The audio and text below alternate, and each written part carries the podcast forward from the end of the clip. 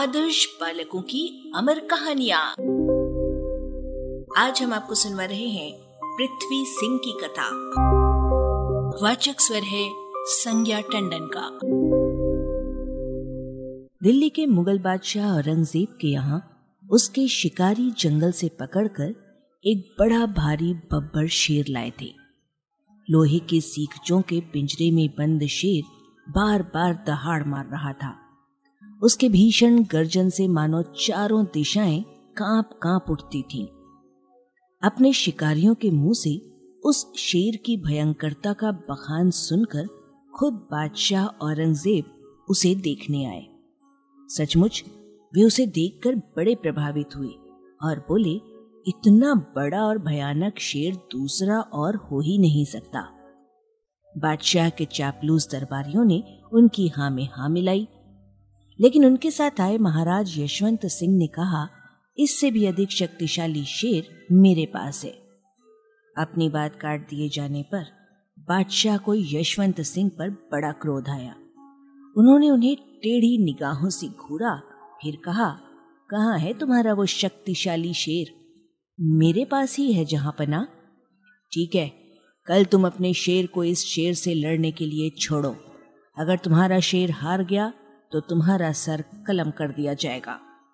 मुझे मंजूर है। यशवंत सिंह ने बादशाह की बात स्वीकार कर ली। दूसरे दिन दिल्ली के लाल किले के सामने के मैदान में लोहे की मोटी छड़ों का एक बड़ा भारी गोलाकार पिंजरा दो शेरों की लड़ाई के लिए बादशाह के खास हुक्म पर तैयार किया गया।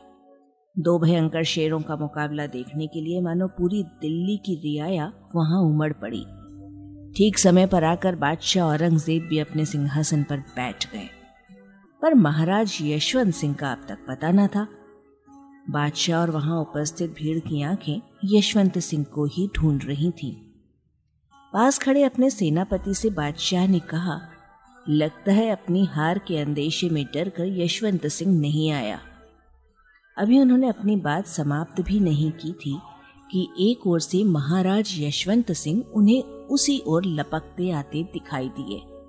उनके पीछे एक बारह वर्षीय बालक भी था, जो उनका पुत्र पृथ्वी सिंह था।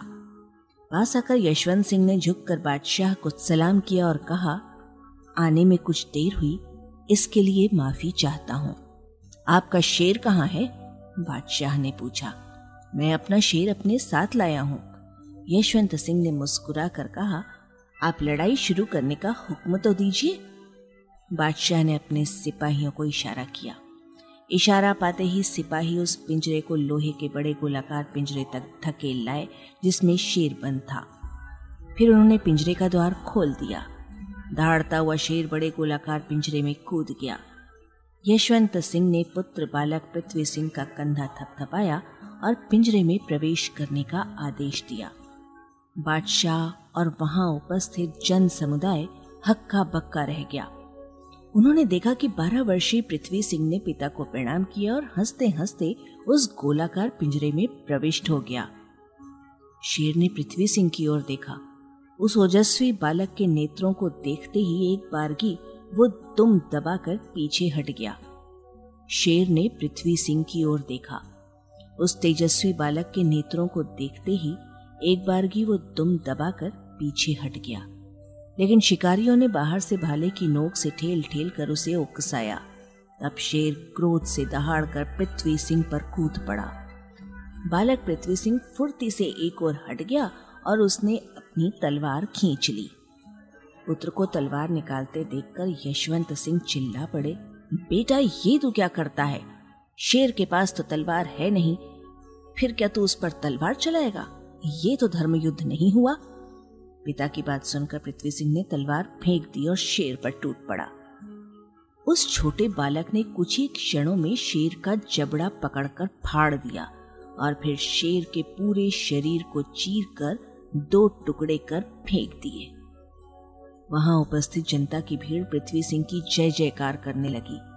शेर के खून से सना पृथ्वी सिंह जब पिंजरे से बाहर निकला तो यशवंत सिंह ने दौड़कर उसे अपने सीने से लगा लिया।